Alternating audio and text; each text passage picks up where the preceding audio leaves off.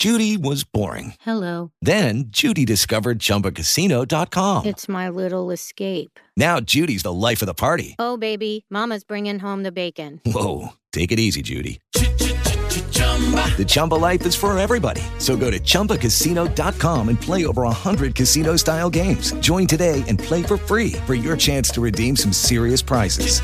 chumba ChumbaCasino.com. No purchase necessary. Void where prohibited by law. 18 plus terms and conditions apply. See website for details. continues to be something that uh, is quite troublesome as we look in Democratic circles with justices and prosecutors and all types of different law uh, around what police are trying to do and keep our streets safe. And yet here comes easy on crime Democrats and judges and DAs uh, kind of going the other direction. So, big hearing in Washington yesterday as uh, Biden's nominees, uh, judicial nominees, were uh, under the gun and under the spotlight and getting grilled by some Republicans. Joining us now to talk about that hearing that took place yesterday and will continue today, John Pudner, who's the president of Take Back Action Fund and also a Bush 2008. John, welcome back in. Thanks for being here. Oh, thanks for having me on the show. Yeah, I saw a little clip of this, and uh, I got to tell you, some of these nominees, and this happens all the time. Anytime the president nominates judges, Republican or Democrat, the other side just gets going and gets really, you know, fired up about it. But there's some real concern on how soft on crime some of these judges are.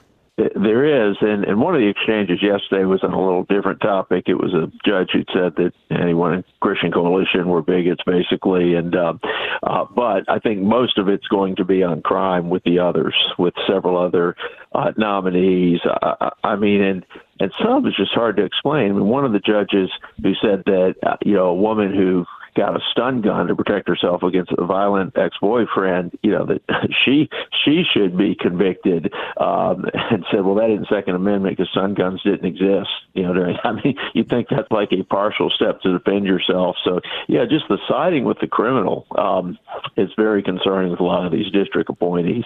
As we bring up all these different reasons why there's some questions that should be asked about these liberal judges, uh, is there any chance that uh, there's a possibility that they, they won't be confirmed? We just don't have the votes, do we?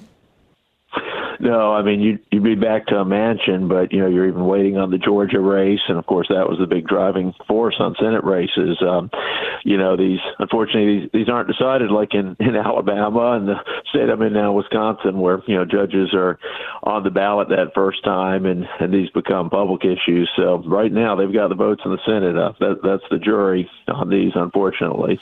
Yeah, the general trend right now, as you mentioned, uh, a judge calling the Christian Coalition uh, an organization of bigots. I mean, that uh, seems to be a bit of a trend as we have this social wave of inclusive, everything is okay, transgenderism, teaching kids about sex uh, early in elementary schools. Anything goes if we feel friendly and comfortable with it, no matter what God's plan has to say about it.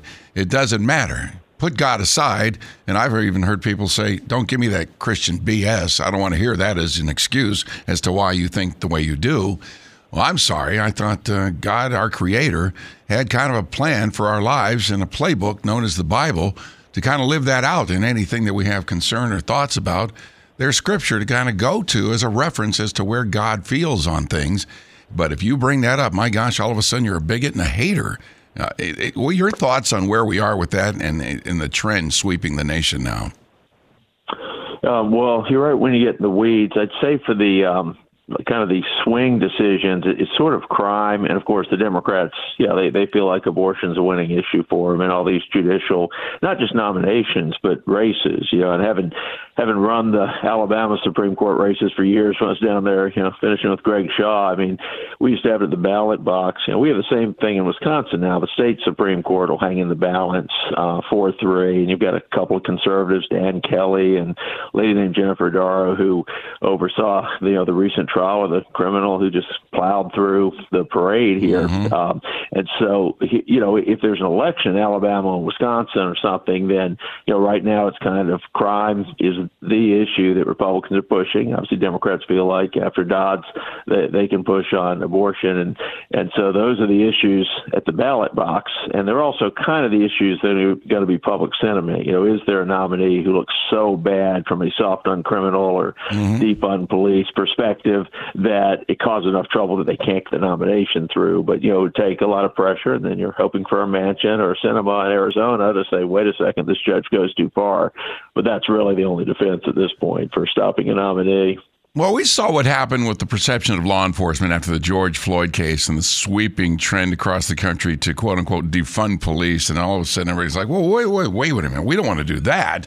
That's not a good idea. So, are, are even Democratic voters starting to wake up and, and realize that some of these policies the Democratic leaders are bringing are really not helpful for my family and my community, i.e., some of these judges and their loosey goosey attitude towards you know, letting criminals out early, uh, no bond. Uh, it, that's going to kind of fly back in their face, don't you think?